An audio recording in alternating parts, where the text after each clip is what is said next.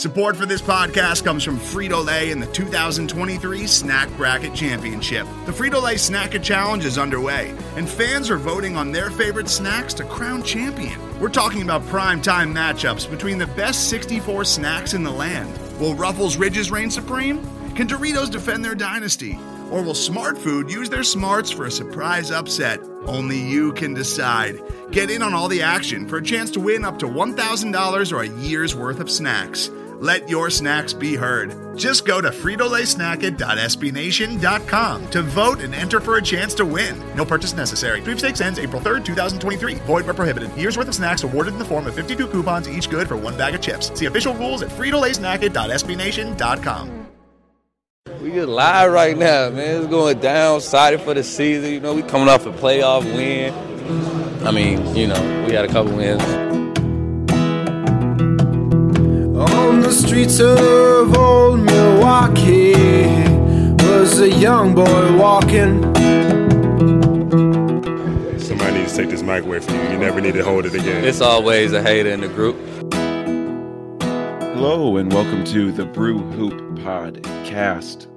We are going to be talking all about Summer League today the ups, the downs, the triumphs, the sadness of Fletcher Magee, and all of us who thought that he might be okay. Turns out he just didn't really play at all or shoot or anything. So I'm of course Adam Paris, co-managing editor of brewhoop.com, joined as per usual by as per usual by Riley Feldman and Kyle Carr. Fellas, how's it going on this uh, wonderful post summer league edition of the pod? Well, I think we all come in with a little bit of resignation in our voices because basketball is like officially, officially over for 2.5 months and then the season starts again. Uh, and unfortunately, as is uh, Bucks summer league tradition, the Bucks did pretty much as awful as you could expect throughout their uh, selection of five games, which we'll get into. But um, no, I, I think it's it's kind of sad not having even fake basketball to watch anymore. But we'll break it down, and then everybody will get a nice deserved summer break, and then we'll come back to it later. But yeah, it was summer league basketball at its finest. Um, and how you define finest is totally up to you. but it was weird because I think because the Bucks in the past have just been have had someone that was worth caring about, and now this year was like, well, it's not really like a player that's for sure going to be on the roster that I'm going to invest to see how they look for the first time. Like normally it's a draft pick, but because the Bucks didn't have one, it was kind of like a I don't know who these dudes are. I guess I'll try and care, but in the end, it's summer league basketball, and it's going to be for either a two way spot or maybe even a training camp invite. So does it really matter in the end? To some people, yes. But yeah, maybe not to us. Every... maybe not to this group right here. I don't know. No, I guess not. Yeah, kudos to the people that did care. I I I always get kind of excited for summer league basketball to be back. I'm like, oh yeah, yeah, Bucks basketball. I can finally watch it. And I get two minutes into the first game, and I'm like, oh, no, don't need to watch a whole lot of this. I remember a lot of this from last year. It looks very similar to years past of just chaos and every once in a while, Jock Landale putting up 55 points or something crazy like that. But outside of that, there's not much to get excited about, unfortunately.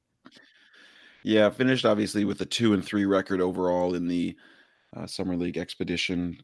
I think when I look back, I was we still haven't had a winning record since 2012. So shout out to the Bucks summer league team, especially the the Jason Kidd years. Really good. Sean Sweeney one and four for all of his years. Handed off to Josh what was his name? Longstaff. Handed off to oh, Brockhammer. Brockhammer. Yeah, handed off to Longstaff is the and or, snapper. I thought that's what you said. No. Yeah, Longstaff is on the staff now. Yeah, I got confused. I got um, anyway, around. too many Johns. Yep, that's right. Me too.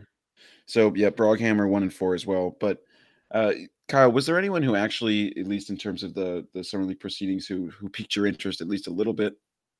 Um, I would say Dalton Holmes looked pretty decent. I would say I, especially that first one against the Sixers, it just like he caught fire. He has a good shooting stroke. I really like it.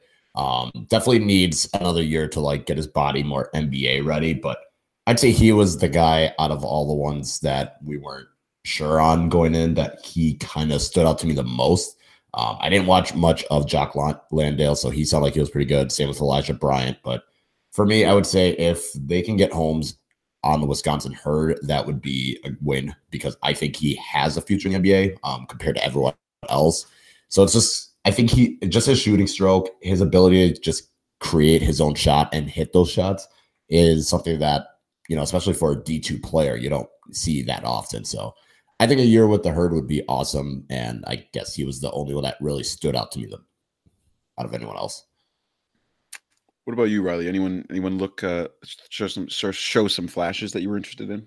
How about DJ Wilson with that six point average, huh? That's what I'm, that's exactly what we're hoping for in year three DJ, and uh, hopefully that's uh, to be expected because he's been pretty much awful in all of summer league. But of all the guys not named DJ or Sterling, um, like Kyle was saying, I thought Elijah Bryant was interesting just because I know I think he had a invites last year, or he, he had maybe he was, did a training with the Bucks or something along those lines. But I think they've kind of kept his their eye on him for a little while, and he's kind of interesting as like a lead guard, but can do quite a bit of scoring as evidenced by just his sheer output. But he can, you know, also do a little bit of passing. So it's kind of an interesting like all around guy, and that's kind of why I'd hoped Rayjon Tucker would be, just because there were moments where Rayjon could flash the athleticism, but it seemed like I don't know if it was like he doesn't have enough ball skills or um, he would switch off on defense, and you would kind of see moments where like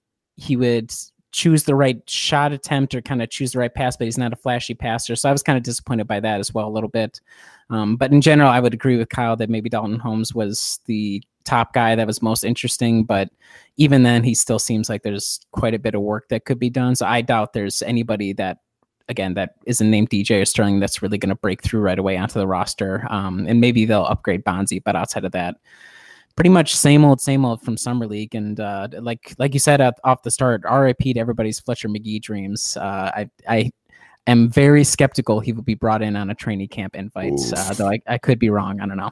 Yeah, he was brutal yeah. or didn't play. Other, I mean, the Portland game, he had a couple moments where he hit in the first half where he hit some shots off the dribble.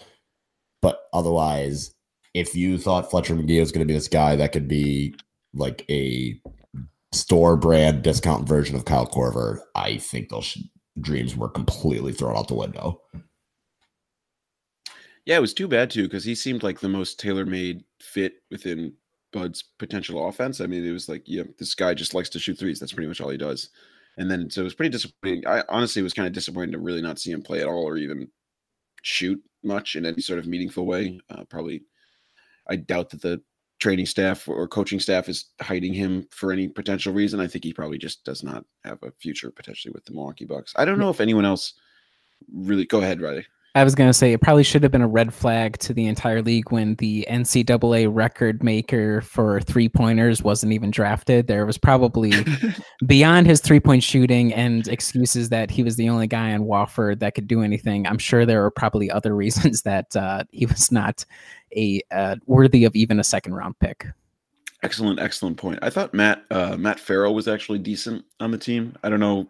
He showed like a little bit. Of, he had like a very dogged nature defensively and was really built for a small guy. Um, had a had a had a decent quick trigger and showed some decent passing skills. So he was the only other guy that really stood out to me.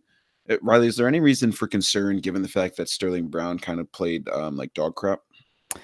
Um, I it's a it's a good way to put it. I don't really think so because you know, even like last year, so he took like a really dominant role on offense last year and kind of similar ish this year, but both he and DJ were like not great. And I don't know how much of that is to chalk up like they just got off of their seasons and maybe they don't really give a damn because this is their third year at Summer League. Um, and, and we've seen, you know, the past two seasons, especially last season, that both of them are capable of doing something at an NBA level. So, um, even though they didn't play super duper great, I think it's encouraging that they still ran Sterling out there as many minutes as they did for the three games that he did appear. Um, shooting, definitely, let's work on our sh- shooting a little bit more over the summer, Sterling. But um, I, I think it's just probably more confirmation that he's not going to end up being a reliable like lead option um, on an, in an offensive set And I'm not sure really how much more to take away from that because again, they just got off. They're probably looking forward to like, okay, we can finally get our summer started. So if they came in super not focused on dominating to the fullest extent, I would get it, and I'm going to chalk it up to that. Yeah, Kyle. Any uh, any lingering concerns based on the play of the actual rostered players by the Bucks? No, I'm not really concerned just because we're not going to expect them to be the lead guys on any lineup that the Bucks throw out there. So, and DJ Wilson defensively was still good. I would say. Was, I mean, offensively he was not great at all, but defensively he was good. Sterling, it seemed like he just couldn't get any shots to fall, which you know he might just have been in a slump. Um, I'm not too concerned just because I feel like DJ Wilson's going to be used mainly as like that switching like four that you can throw out there and improve your team's defense. Well, Sterling's going to kind of just bully his way in, of be that dogged defender, hit a couple corner threes if needed. So I'm not worried about them. Bonzie Colson, I don't know if we're going to count him as one of the NBA players, but he was good throughout all summer league, and I guess that was something that was encouraging. Just seeing that he at the very least should get another two way contract. If not, maybe just be on the full roster itself. But Bonzie, I would say, was out of the three NBA quote unquote NBA players, he was the most impressive. Yeah, I generally don't read much into it either. I guess um, I'm going to take the larger sample size of Sterling Brown um, beating the basically playing better than a lot of the Detroit Pistons in the playoffs over how he performs in the summer league.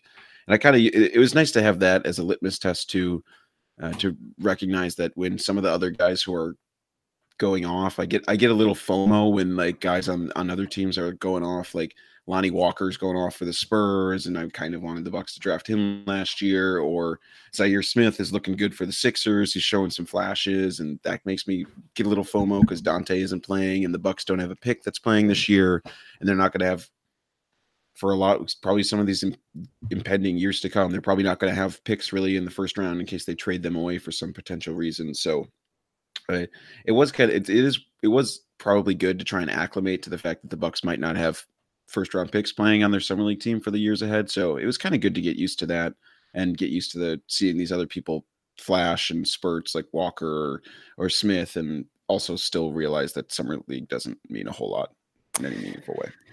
Yeah, I would tend to agree with that. And I don't know why you were so upset because the thing with Donte is he's super healthy right now. He's, he's in well, yeah. such good shape right now, and he's already proven himself. So I'm not concerned about that. But kind of besides that, jokes aside on that, I think kind of wrapping around the only thing that I would be concerned about with the, you know, the two main guys, Sterling and DJ, and then Bonzie to a certain extent as well, is like we came into this summer league and the bucks kind of advertised the fact like okay they're going back down there again because we want them to be like the lead dominators. And even though this won't be their exact roles on the roster in this upcoming season they obviously envisioned bigger roles for both of them. And for both sterling and dj in different regards i'm not sure if you got anything out of this summer league that was like okay i feel comfortable assuming that he'll be able to step up and fill the gap like Sterling, like fill the gap that was left by Malcolm. Now, obviously, the way that Malcolm plays and the way that Sterling plays totally different.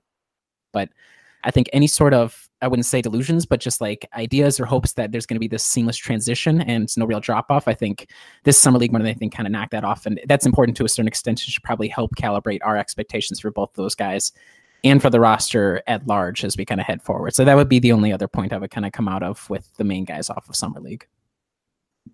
Yeah, I think that's an excellent transition. We were going to talk a little bit about free agency, especially in the wake of the huge Kawhi news that he's going to be heading over to the LA Clippers along with Paul George. So Paul George stays in the West, but obviously the Bucks' largest foe, the Toronto Raptors from last season, uh, is essentially slayed at this point. They'll still probably be a decent team, but without Kawhi, the idea of them beating the Bucks seems a little um, outlandish to me, at least at this point. But Riley, you wrote a piece this week just talking about the landscape of the East, who's sort of left in terms of who the Bucks might have to go through on the on their way, hopefully, potentially to the Eastern Conference Finals or wherever they go in the Eastern Conference playoffs. So, do you want to just like walk us through a little bit of of how you kind of felt uh, based on after you know reporting, writing, writing, writing that piece, and just looking at the the landscape of the East. Do you want to just walk us through how how you sort of felt at least initially?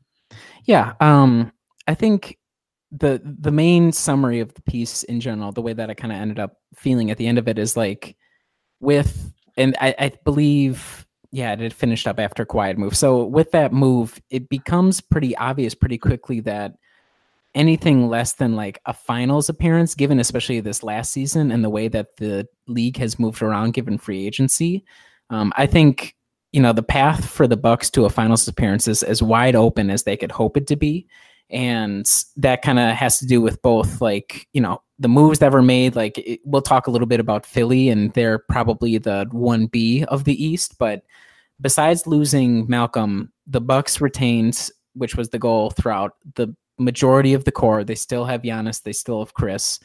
and now they're beneficiaries of the fact that one of the contenders from last year has fallen apart with Kawhi and Boston. Who knows about them? They're kind of all over the place, losing both Kyrie and Al Horford. Um, and then once you kind of get off of that, Indiana's interesting insofar as they have a lot of solid guys, but they're not going to have Victor Oladipo until like I think December or January. So you know what's their season going to look like? And then past that, it's it's an open question. It's kind of the usual as years pass, where once you get to five through eight or even beyond that, it's just kind of a mishmash of good-ish teams, but probably nobody that's going to seriously contend or seriously threaten the Bucks. So I would say the main feeling I got out of it was if the idea is to try and at least win a championship. The way that the Kawhi saga kind of worked out was as perfect as the Bucks could hope for. I know there's a lot of people who would love to get another chance at beating the Raptors in the Eastern Conference Finals, but to me, I you know, there's no such thing as asterisk for championships. It none of that matters to me. I just want as simple a path as possible to the finals, and I think with the way free agency worked out, both internally and externally, the Bucks have positioned themselves to get to the finals you know, as as good as you could hope, they have as good of a shot as possible. Yeah, I 100% agree with this. The sentiment of the no asterisks too. I mean, LeBron. No one cares anymore about the fact that LeBron had basically an easy path for years on years and years. The only team that his Heat basically had to beat was that Indiana Pacers team that aged worse they're worse than like a, a, cheese that was left out. So kyle how do you feel about the the 76ers it feels like they're probably obviously as we're talking here the the, the prime con- potential contender for the milwaukee bucks. They signed al horford got tobias harris back ben simmons joel embiid um, our guy Zhaire Smith uh, started flashing some stuff in summer league so potentially their depth might be a little bit better next year but how are you just feeling now uh, in terms of uh, the landscape of the East and the Bucks' potential ability to go through this Sixers roster. I'm having a hard time with it personally because I just it, it, it seemed like their their team was already so weird, and then they made it weirder. Yeah, and I said it on the last episode of the podcast. Their defense is going to be fantastic. Their offense is going to be shambolic, and I still feel that way. It, it's one thing to add Al Horford, but they don't have any shooting. Like you lose Jimmy Butler, which you know that's kind of it was both a good and bad thing for Philly, just because Jimmy is someone that can get his own shot, and you know he's one of their best scorers. But you have he was also a ticking time bomb waiting to happen in terms of the locker room, and there's no way he was going to want to take a lower role. But now, I mean, I look at the starting lineup, and Josh Richardson can shoot, but is he? He's not better than JJ Redick. Tobias Harris is okay, but for how much you're paying, and people want to complain about Middleton, and I'd say Tobias Harris is an inferior player to him. And I don't know if he's really going to be a guy that is going to justify that salary and be that good of a like be that key player in a contending team. We know Ben Simmons doesn't want to shoot, and it, when it gets to the playoffs, it's going to get to the point where you're going to play four and five because Simmons is going to be on the court and he's just going to pass it to someone. And Horford and Embiid, yeah, they're good pick and pop guys, but they're good enough that you have to guard them. But at the same time, you could let them take 10, 11 threes and you're going to be okay with that. So I just don't know what Philly has offensively that's going to trouble Milwaukee. And I know people are like, well, now they can slow down Giannis. It's like neither Embiid or Horford can slow him down. So I don't know where this idea is coming from. So I don't know if it's going to like the Sixers are not going to walk to the finals like some bench scrub named James Ennis had said. And I wouldn't even say the Sixers are one B. They're just they're number two, and they're solely number two. Um, for the rest of the East, it's interesting just because I still think Toronto's going to be good enough to make the playoffs and maybe even get home court advantage. I don't know if they're going to like. I don't wouldn't consider them contender, but they're good enough to get home court. Boston, replacing Kyrie with Kemba was a good thing, but losing Al Horford will hurt. Um, Indiana has nice pieces, but kind of like what Riley said with Oladipo being out until December, January, who knows where they'll be. Miami's fine. They'll probably make the playoffs. You know, Detroit might make the playoffs. Brooklyn's going to for sure be a playoff team. It's kind of like a lot of other than the Bucks and the Sixers, there's no one else I could see win the Eastern Conference. Yeah, and I would just kind of yeah, so, oh, go for it, Adam. You go, you go. No, go ahead, Riley. Okay. Well, I was just gonna kind of wrap back around quick on Philly. So I, I tend to agree that there are a lot of questions just because they have a oddly constructed roster, and I think the main difference for me until we see how that team actually plays is like they're relying on Joel Embiid, who, when healthy, is a really, really good player, but he shows up every single season, 600 pounds overweight. He has a back that is held together by twine, and he's just there's this weird like he's not a he's obviously a dominant offensive player, but like he's not an initiator whatsoever. So they still have to figure that out. It's a weird fit between him and Al Horford. Like you said, Ben Simmons, he doesn't shoot from outside. I think it'll help that he's going to have the ball a lot more on offense. But you know, Joel Embiid isn't exactly like a run it up and down the court kind of guy, and neither is Horford, I don't think. So that's kind of a weird one as well. And once you get past the top five, it's a lot of Mike Scott minutes, like just a lot of Mike Scott minutes. And how is that going to hold up over the course of a season? So I think if you're looking at Philly and the Bucks, both of them, I think of all the Eastern teams, and we can talk. I think Boston probably gets a little bit of short change, um, just because they also made a lot of moves, but we'll talk about them. But I think if you look at those two, just top line talent, maybe there's similarities, but the edge that the Bucks have is they have a whole season already under their belts, essentially perfecting the system and keeping the majority of the guys who perfected that system on roster. And you have Robin Lopez and Wes Matthews, which we can kind of work in. But I think there's a lot more reliability for the Bucks, especially now that they've had a postseason together with kind of the way they want to play. Um, that once it comes to the tight moments, I think that's going to end up proving out. Um, and again, it all it takes is one injury to Joel Embiid in their season quickly you know hits the brink. Like that's that's a really tough spot for them to be in. So i think they should get respect but i, I think it is an open question to see how exactly it's going to work. Yeah i'm really fascinated to see i think you actually make a good point with boston uh getting short shrift. I feel like last year kyrie just was an awful crazy influence on that team and like torpedo just about everyone's season uh including probably the young guys so i'm actually curious to see if like tatum and brown will play better in a in a much probably healthier uh, locker room culture there. So, and they definitely have the assets to make a move too. They make, you know, I, I talked, I think I tweeted this out, but like the one of the reasons I kind of like the, uh, I, I was fine with the Malcolm Brogdon move is I think it was important for Horst to get a few more assets in his war chest in case some sort of move came along. I mean, looking back on it, that you know, say what you want about Eric Bledsoe, but the fact we basically got him for a first round pick and dumping Greg Monroe's salary is kind of crazy. And uh you just like you don't know when that stuff is going to happen again and you want to be able to when you're a contender like that you want to be able to at least have some chips to play in that regard. And so i think uh, I, I, think it was it was a smart move in that way and obviously boston has more assets than the bucks so they'd be able to outbid the bucks were that scenario to come up but um I, i'm really interested to see what happens with them. And i so they're they're really the only other person that i even consider potentially in milwaukee's uh, stratosphere at the top of the east and I'd also think milwaukee's probably getting short shrift, at least in terms of national conversation, just because it was everything stayed the same. And so I think people are sleeping on that, even though they seem to be like the second, they have like the second best odds, I think, to win the title. So um, it just seems like not not that many people are talking about them, at least at this point, uh, just because there's not a whole lot of change or not a whole lot of new things to talk about. But uh, at least locally, there are some new different things to the roster that, like you were saying, Riley, we should probably get into. Wes Matthews, Robin Lopez joined the fray. Uh, and then obviously the big news this past week was Thanasis Antetokounmpo signing with the. Uh... yeah, let's. I, I, let's I, I want to get into that. Actually. I think. Yeah, let's let's like this is mm, all right. Let's let's tell me about uh, your feelings about Thanasis Antetokounmpo signing with the Bucks, Kyle.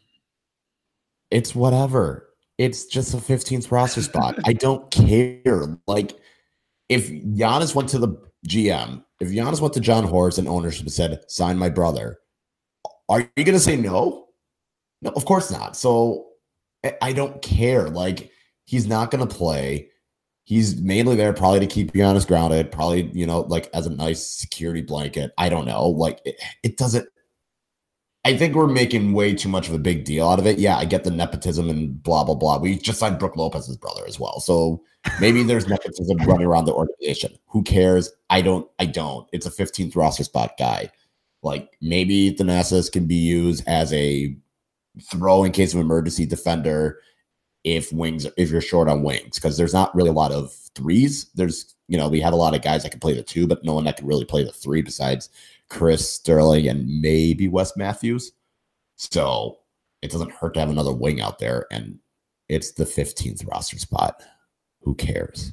Well, I feel like a lot of the some of the con- there there are certainly some concerns from people, especially like the idea that yeah, it is. It is like you know, 15 roster spot. Who cares? But the idea of like, what if you have to end up having to trade that 15th roster spot? It's weird that like that's like the guy who you would normally be able to do whatever with. Uh, but if you do something with him, are you worried that you're gonna piss off your franchise cornerstone? Um, is the other guys in the locker room going to start to feel like, mm, well, the franchise is just pandering to Giannis in every sort of way? Is he just like running the ship now? Is that going to mess with the sort of locker room culture and uh, what's going on in there? Uh, do you do you share any of those concerns, Riley?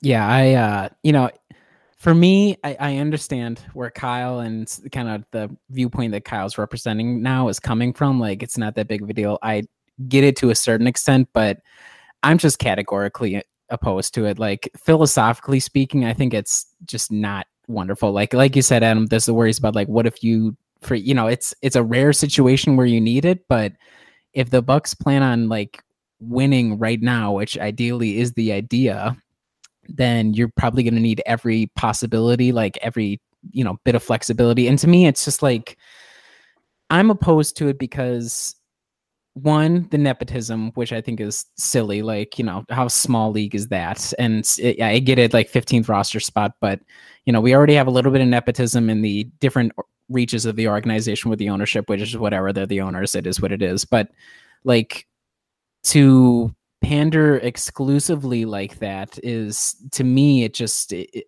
I don't agree with it. Just the idea behind it. Um, if you need to sign Giannis's brother to three million guaranteed in order to get Giannis to stay with the team, like it, you've probably gone wrong elsewhere. That you know everything else hasn't been ideal, so that you have to have this extra like blackmail essentially to get him over the line. And it's like, you know, Robin Lopez, same kind of situation where you can kind of I I'm okay with Robin Lopez because you can squint and kind of see the basketball reason, but anybody out here trying to rationalize that we're going to use Thanasis Antetokounmpo as a like D up guy in the playoffs in a critical situation when he couldn't break through with the freaking Knicks years ago, like the tire fired, you know, he I think he played six NBA minutes with the Knicks, like and I don't know. I, I didn't follow his Greek career, but I'm pretty sure he only averaged like five points a game.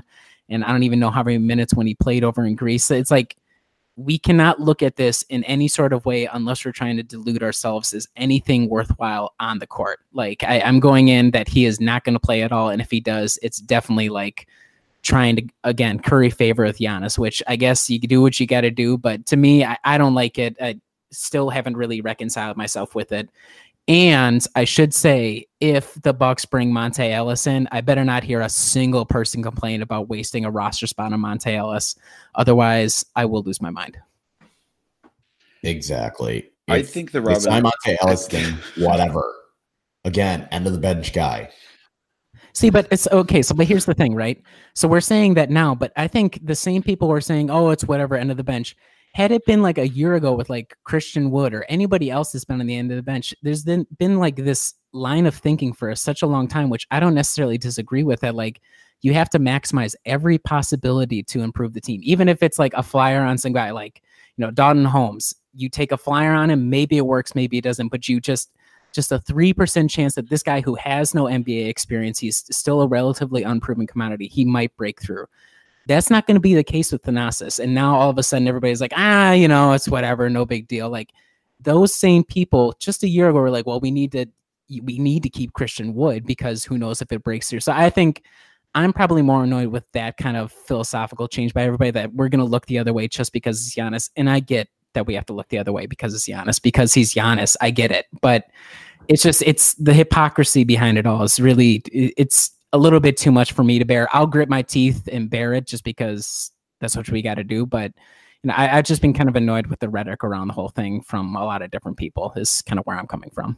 Yeah, and that makes sense with like Christian Wood because I think, and I think the issue was Christian Wood had such a dominant summer league, and it got to the point where Urson had his contract, and we can all agree that it's not a great contract. So it's like, why bother with that? He went through a stretch where he wasn't playing well, and then DJ Wilson wasn't playing at all. So I was like, well, why not just give this guy a chance?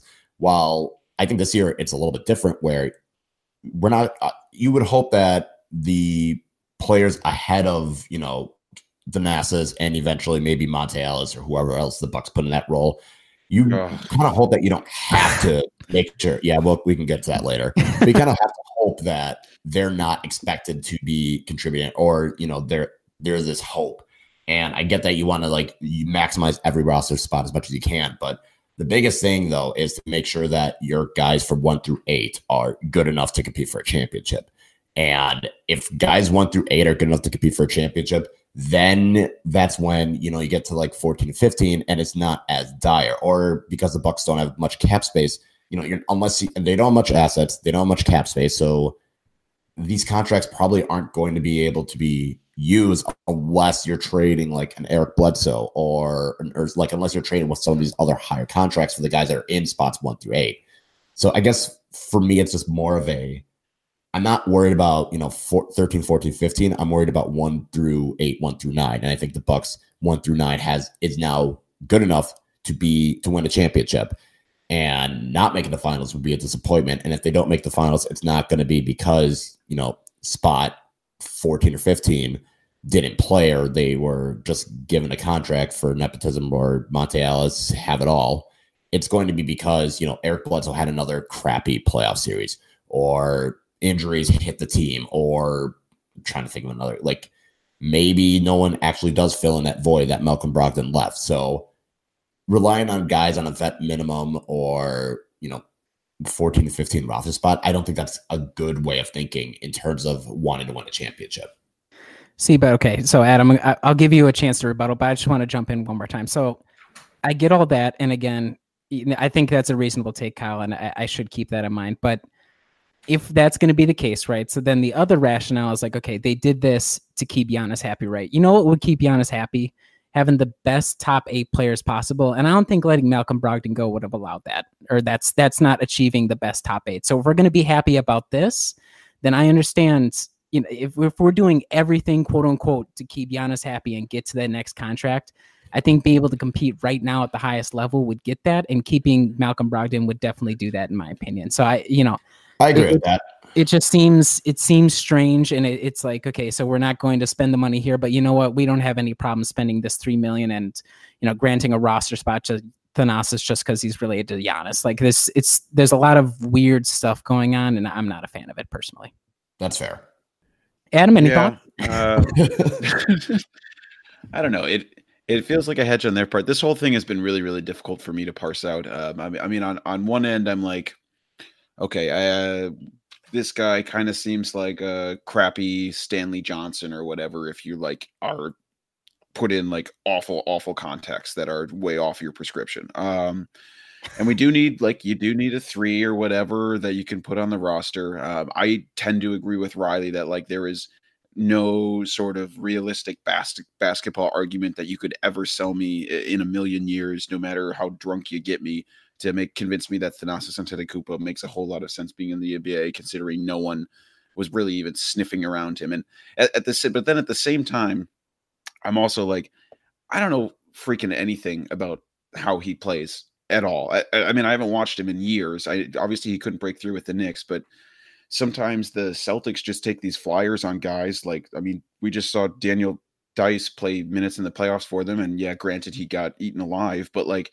they've been doing this for a couple years. They just pick a random guy out of Europe, and I have no idea. I haven't looked at any of their stats. I have no idea if it's like significantly better than Thanasis Antetokounmpo.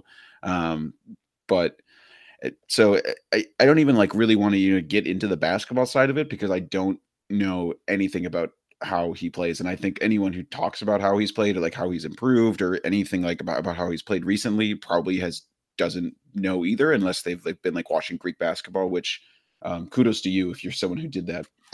um, but like, like I, I, and then at the at the same time, I one I don't think Robin Lopez, it, besides being a potential argued put into the nepotism thing, I don't think he belongs in this conversation at all because I actually think he, no matter what, I think he's an app really good asset at like five million because he could start on a lot of teams, and so at the very worst, you could always trade him partway through the year, and Brook Lopez could easily get injured, and I think you need another big body in there, and Lopez.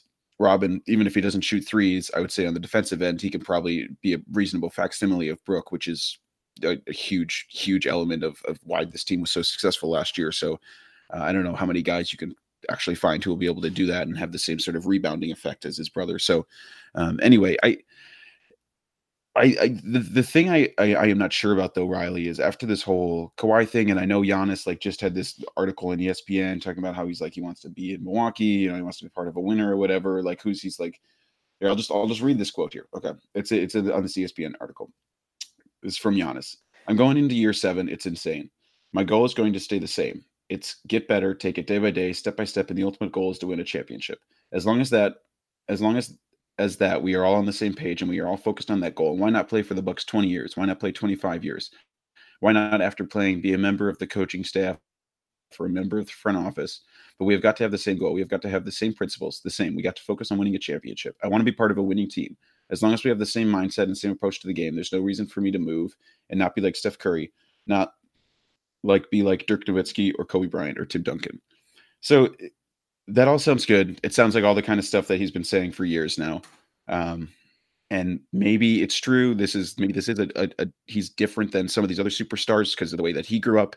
Maybe he wants to follow the Dirk model. I'm really curious how some of these Euro superstars might be in the years ahead if they do that, or if they kind of follow the typical superstar model now of, of forcing your way out. But uh, all Giannis has talked about is how important his family is to him and so the, maybe the Bucks think that this is the way to do it. But I honestly have no idea if this is like would help them keep Giannis. I have no idea if winning a championship would mean that Giannis would stay. I just like don't have I don't I don't know if we have any idea what it is that's going to ultimately convince people any superstar just like Giannis that they're going to stay in the same city. I like I have no idea what the answer is. Um so maybe the Bucks feel like hey, if we just let's win a championship. We also have Thanasis. Let's just like throw four different pieces of spaghetti at the wall and hope that something sticks.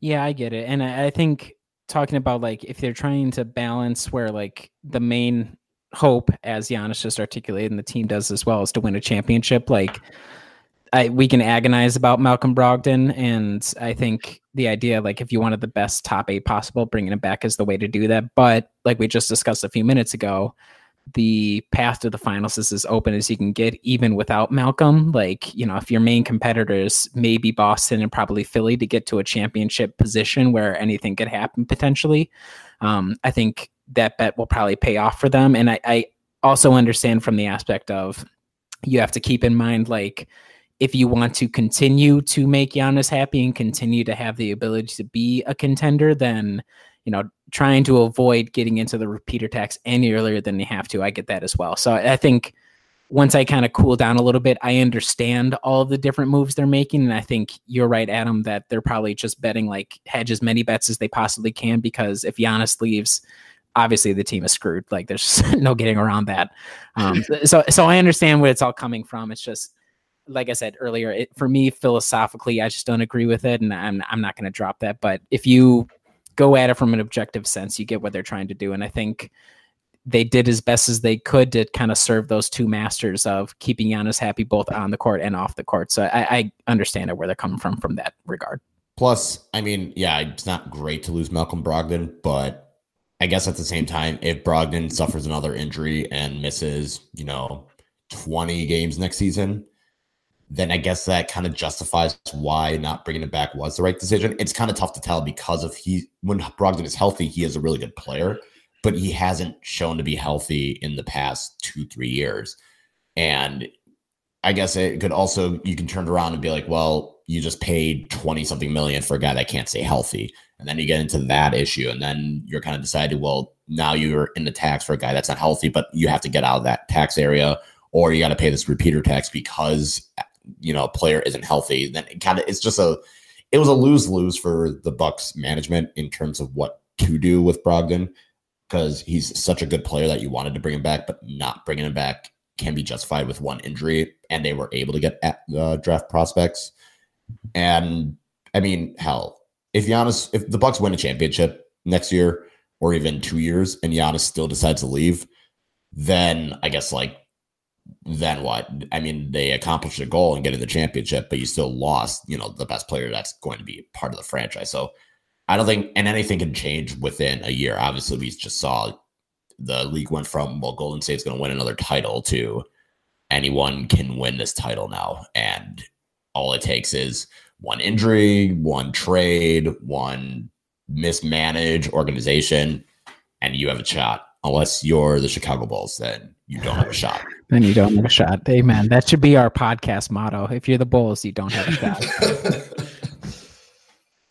I think it's I think it's interesting though because it, it's felt like I think the local uh, no, I mean okay now I'm getting into something where I'm just like I'm seeing I'm see things within my own spheres but it, it's felt like more of the rhetoric at least locally has uh, bended a little bit more towards your side Riley uh, but I haven't really felt seen like almost any it seems like national people are all kind of either like dismissing it or being like well this makes sense. This is like smart. This is yeah why wouldn't you get his brother in? Like this is like a this makes a lot of sense. So i think it's kind of interesting to look at those two sides from it um because yeah they, i mean they're not always plugged in and their national people aren't always like as like considering maybe some of those like locker room implications or whatever but uh i think they're it's it is still interesting to see their point differ so vastly i think from a lot of the the people who at least i follow on twitter and I don't love that it was a guarantee. Like the fact that it's guaranteed, I think it's really yeah. what makes it. I think that's really the core issue that most people have is that it was guaranteed for two years. And that's I think, and I think if we're accounting for like what the difference between nationally and locally, it has to do simply with the fact that like, you know, I, I I love Giannis to death, and obviously he's the best thing that's happened to the franchise in decades. But at the end of the day, I'm a Milwaukee Bucks fan, you know, and it's like Mm. having Giannis maximizes my enjoyment of the Bucks. But if, if Giannis left, then you know I'm not I'm not going to follow him to whatever team he goes to next. Like that's just not what I'm going to do. And if that's going to be the case, then I would I, I get leery about like we're going to sell the entire franchise, the franchise that I value, like the team itself, to to Giannis essentially. And like it, it there's a lot of weird dynamics. So I, I think I would explain the difference there, just being like you know, for the national guys, like, yes, of course, everything, you know, you you sell the franchise down the drain to keep this guy. And I understand that perspective and I share it to a certain extent. But I also, you know, it, again, I'm not like a shareholder, like whether or not the Bucks win or lose really doesn't affect my life at all. But, you know, I, I'm trying to I kind of still am stuck in this perspective of like thinking about what's quote unquote best for the team or like thinking about the team at a as a larger entity than just this one player because even though in basketball and in the NBA that one player is the difference between competing and otherwise um, it's kind of tough to get out of that general fan of the team mindset I think is probably what the difference is there.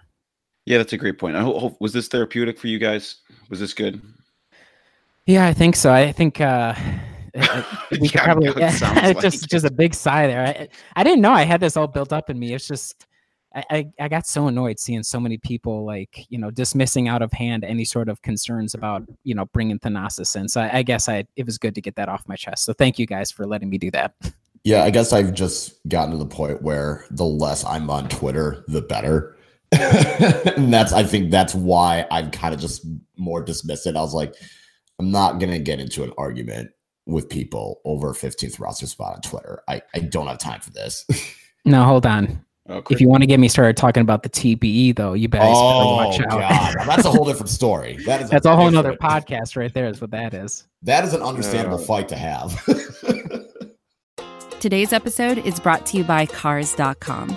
With over 2 million vehicles and 50,000 more added every day, Cars.com will match you with the perfect car for you, your budget, your life, your style. And if you're ready to say goodbye to your current car, Cars.com will get you an instant offer to cash it in. Just start by entering your license plate and get matched with a local dealer who will write you the check.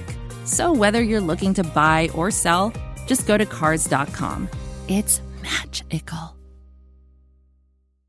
Uh, Chris Haynes just tweeted that free agent big man Kosta Koufos has received preliminary interest from Detroit, Sacramento, Toronto, and drumroll please, Milwaukee. Chicago Bulls. Oh, okay, Milwaukee. uh, okay. Sorry. Does he play for the Greek national team? Technically, I think he does, right?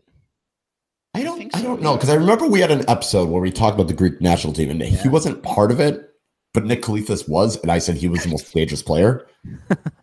Um, we I, we had an episode where we talked about the Greek national team. absolutely, I think it was. I mean, the lightest discussions you can have because about we were talking about Donte team. playing for the Italian team, which Yes, yeah, yeah, yeah. Oh. I- I think we're gonna have more Greek national team content too with the FIBA World Cup this summer. But uh, Kostas I, Koufos, yeah, I huh? am pretty excited for the FIBA World Cup. yeah, that should be Um, cool. that'll be I a nice, yeah. I, I think it's Go uh, interesting that apparently Giannis and the Greek Federation patch things up because it seems like every summer they have something to squabble over. So I'm curious to see if that happens again or not. But uh, there should be a lot of good teams. I, I too am excited for it. that'll actually be worth watching. Unlike summer league, Yeah, that actually be stakes Yeah, and somewhat true. professional players going on. But I, I don't know about Koufos. Uh, did he get bought out by the Kings and just sat around? Is that what he's been doing since last season?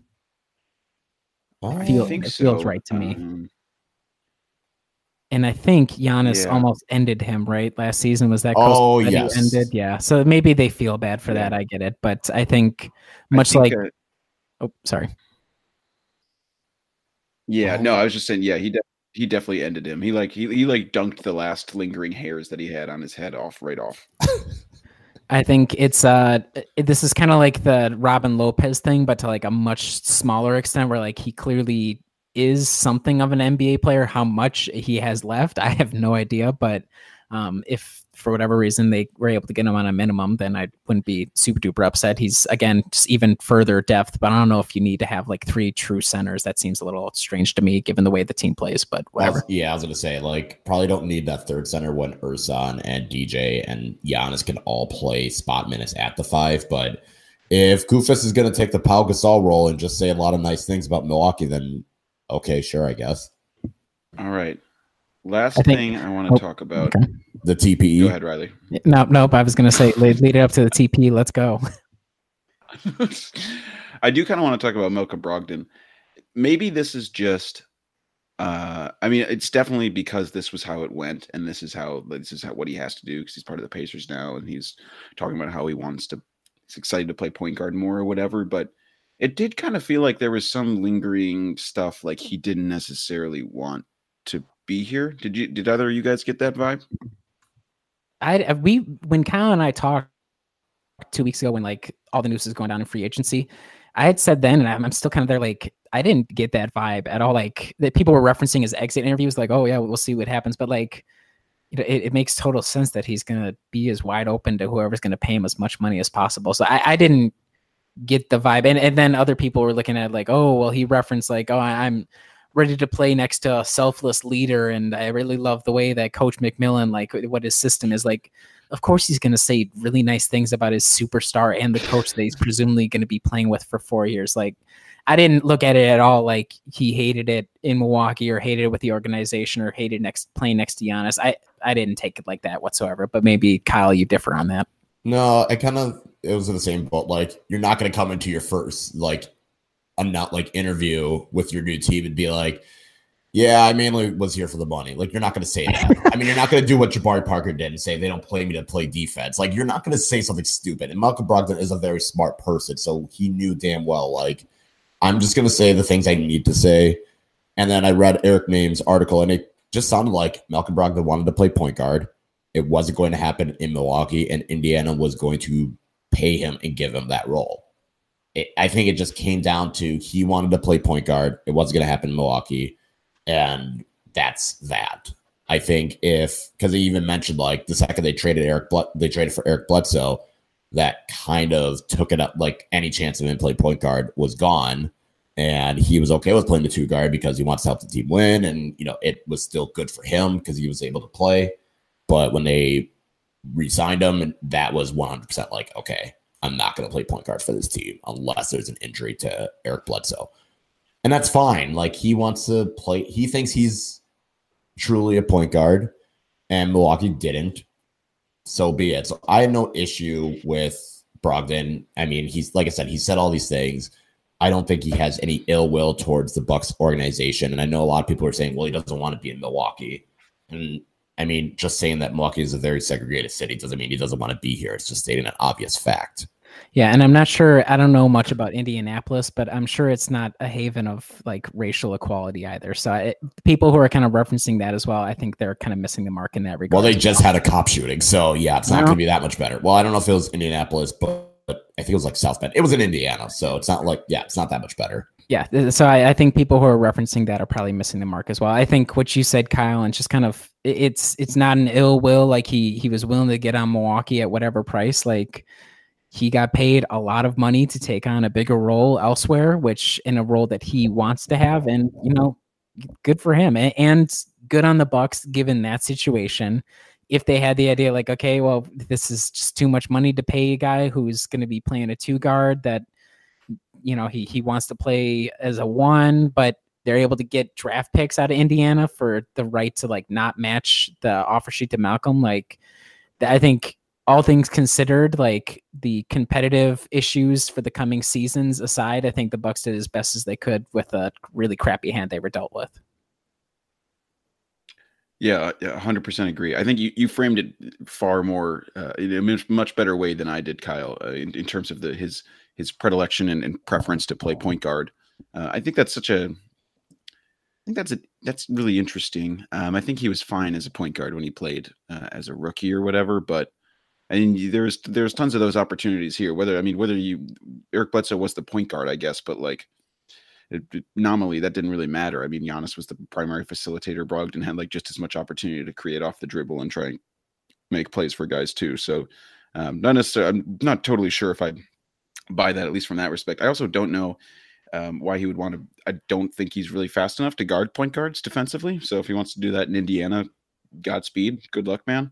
Um, but anyway, uh, yeah, obviously, I, I, hope he does does well in Indiana, and I, I, think for years, I mean, the Bucks have Bucks have made overpays to keep guys. Um, this felt like just categorically like an overpay. I mean, like good, he should go get his money. He definitely should, and the the team I would say is definitely certainly worse without him, but.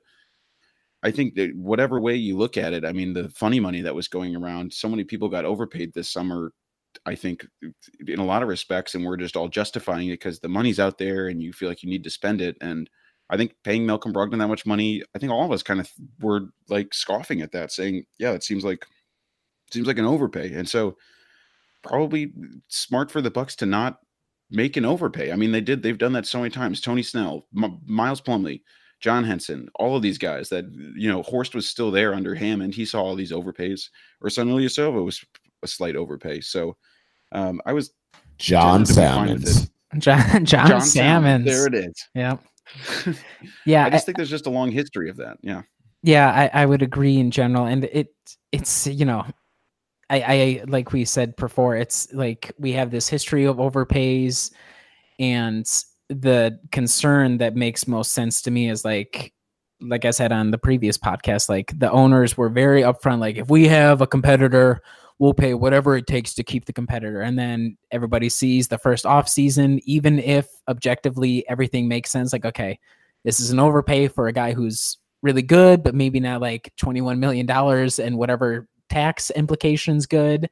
But you know, to have this very obvious and clear situation like, oh, we'll pay for a competitor, and then the first opportunity they have to pay for a competitor, they duck out on it.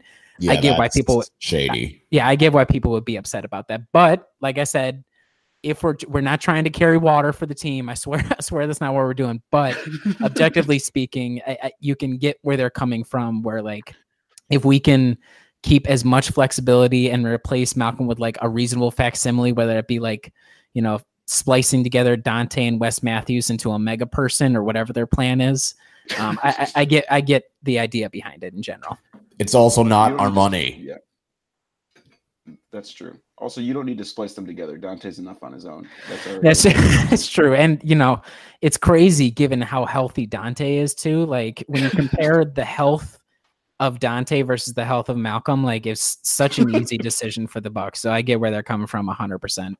Well, yeah, one guy is definitely healthy. Yeah, the one guy definitely is not missing an entire foot right now, and they're keeping that under wraps, deep, deep under wraps. Wait, which guy are we talking about there with the foot? That's Don- well, both of them, but I swear Donte's going to come back and he's going to have a bionic right foot. Just to be like, we had to amputate it. We we were lying to you guys. He wasn't 100 percent healthy, and then we all have to pretend like we were really shocked that Donte wasn't actually healthy and he didn't actually prove anything in his 30 minutes of game time last season. But you know, whatever, no big deal. We'll figure it out. How do you feel about? I, I guess the only final, I guess, as we're kind of wrapping it up here, Adam, since we didn't get all of your free agency uh, takes, how did you feel about the? Uh, I I think of all the roster spots, obviously, given Malcolm's not here, the two is the biggest like question mark. So, how do you guys feel about like? What feels to be setting up to be a platoon between like George Hill, Wes Matthews, Donte Sterling? Like, it, do we feel good about that? Do we have questions? Uh, Pat too. Like, there's a whole bunch of different options there. Um, I have a, a lot of questions. I, I like think it's I think it's going to be fine in the regular season. I think it the the frustrating part I think for me is that I think it'll be totally fine in the regular season. There's enough bodies to fill that void. Um, but I can I can 100% see it getting exposed in the postseason. It, just because Malcolm Brogdon was, I would say, probably when he came back, like maybe the third or fourth most important person, clearly way more important than Eric Bledsoe, and um, you needed Malcolm Brogdon to play the way that he did in the playoffs for the Bucks to even have a shot at beating Toronto, um, considering how Eric Bledsoe played. So, I mean, if Bledsoe puts up a stinker again next year in the playoffs, and we're like hoping Wes Matthews will save the day, or Godspeed Donte, I mean, good luck, man. Like, I, I just don't like. I just. I'm I still like I said tend to be fine with the move, but at this point I'm I'm doing it a little bit more on the faith of Horst making it some other move to find a guy who will actually be able to compete in, in the playoffs. But um, I think it's fine for the regular season, but uh, I, I think there's lots of lots of reason for concern come postseason. Yeah, I tend to agree with that. And I, I think, you know, when Wes Matthews, when the news came across, I think everybody was really excited and I'm excited too. But they're definitely like similar with George Hill, like how healthy are they actually going to be? And George Hill was awesome in the postseason, but is that going to happen again next year? I think there's some serious questions there. And we just saw with Sterling in the in summer league, like unless he really reworks himself over the summer, I'm not sure we can go in and say he's going to be like a definite go-to option the postseason. And then, you know, Donte's got 1.5 feet, so we're going to have to figure out that. But I, I think there's uh, definite uh, of all the positions, there are worries there, and I think again, this kind of runs back to like good on Horst for getting a couple of draft picks because that plus like the Ersan contracts, um, those could come in really, you know, come in handy in trying to find somebody else that just like you said, as we started off the podcast, one thing happens somewhere else and all of a sudden an opportunity opens up and you can capitalize on it. So I think worried, not super worried until like May, but we'll figure it out. Any other thoughts from you, Kyle, on the two guard position? Um, yeah, I think it's Donte's job to lose, which I guess it's fine. I I don't know, like it's such a weird situation because the two guard out of like Milwaukee starters is going to be the weak spot, but at the same time, that might be a good thing because if you just need a guy to stand in a corner and space the floor out and shoot threes, that's all right. And I mean, we know Wes Matthews can do it. We know Sterling's capable. We know Pat Connaughton is inconsistent, but he is capable. And same with Donte. Like, I guess what we're asking out of the starting two is going to be a little bit. I think we're going to be asking too much for someone that's going to absolutely be the fifth option out of those starters. Yeah, especially if Giannis's thing of like I'm gonna try and go on with a guard mentality, then that reduces even more the need to have like a competent on ball two guard, like just somebody like you said, Kyle can just stand around and shoot threes would be ideal. So I I suppose that helps reduce my worries a little bit as well. Also, Bud does like to play big ball, so I, I could certainly see him basically being like put Middleton at the two. Giannis is essentially a three or whatever, and then it's like Ersan or Wilson with uh, Lopez in the front court or something. I mean, we saw that huge lineup he ran out last year with um, who was in that? Was it like Mirotic, Giannis, Middleton, Bledsoe? Was that the Utah game where like we had six players available? Yeah. Like we're just going mega sized, yeah, and yeah. dominate. It was like a twenty-five to two run to start the game too, and of course the Bucks lost, but uh, it was an interesting look for sure. Yeah, so that'll be fascinating. Uh, obviously, the rest of this offseason probably won't be that fascinating. I'm not sure we'll have a whole lot to talk about, so we may take a, a prolonged break here. But um, anything else you guys have to say about uh, free agency or summer league before we sign off? It was it was a time. It was a time. yeah, uh, I would.